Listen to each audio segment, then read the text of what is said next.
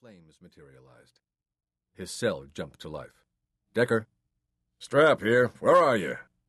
For the captain to be calling him on his cell, something was really wrong. At home. I'm just about to leave. Don't come into the station. We got a dire situation. Plane crash on Seacrest Drive between Hobart and Macon. Good Lord! What? Rina asked. Frantically, Decker waved her off while trying to digest the captain's words. Took down an apartment building. Few firefighters are already at the scene, but the local units are going to need reinforcements ASAP. All units are being directed to Seacrest and Bellerose. We're planning tactical. I- I'm ten minutes away. You got a roof light on your vehicle? Yes. Use it. The captain hung up. What? Rina was pale. Plane crash. Oh my God, Rina gasped. It landed on an apartment. Decker stopped talking, his ears picking up the wail of the background sirens. He pulled his jacket off the back of the chair. He kissed Rina goodbye and told her he didn't know when he'd be home, so not to wait up for him.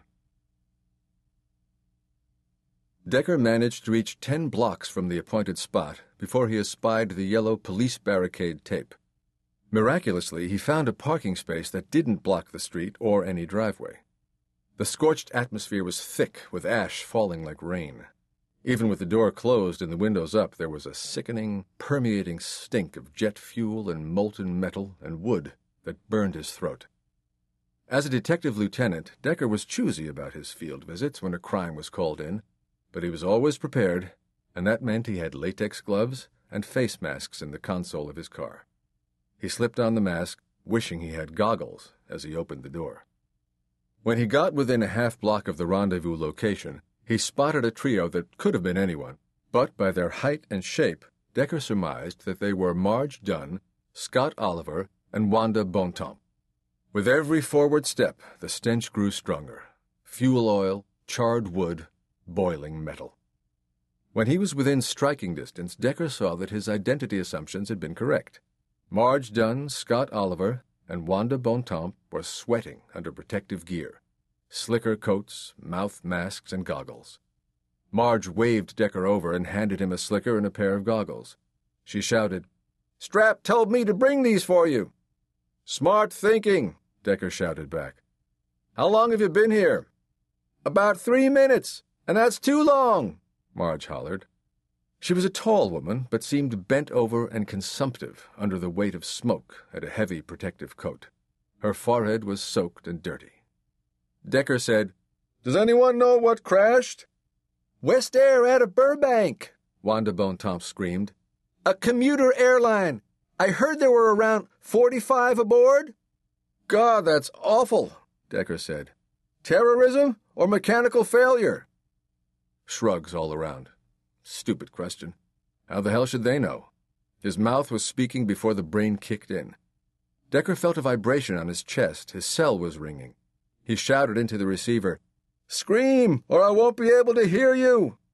It was Strapp, and even though the captain was shouting, Decker could barely make out his words. He plugged up his other ear with his finger. Okay, will do. I've got it. He returned the cell to his pocket. He's stuck in traffic from a tactical meeting. First thing we need to do is evacuate the residential area in an orderly fashion.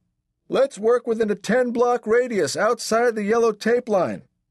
The fire marshals are clearing the area within the barricades. Decker managed to extract a notepad from his suit jacket. First, let's get the ghouls and the looky loos out of here.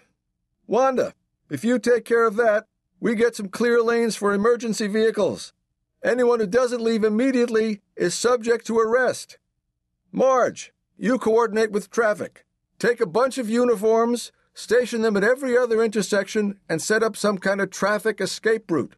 Oliver, let's work out an orderly grid of the area. I'll start grabbing as many detectives and officers as I can so we can start knocking on doors. As soon as Oliver got a decent grid map, Decker made his assignments to his waiting detectives, saving the evacuation of the area nearest to the crash for himself. There was a bullhorn on each block telling people that they had to leave their homes now. That was fine for people with cars, but what about those who were without transportation? What about the sick and the elderly? Decker began to knock on doors. He worked without interruption as the fire burned.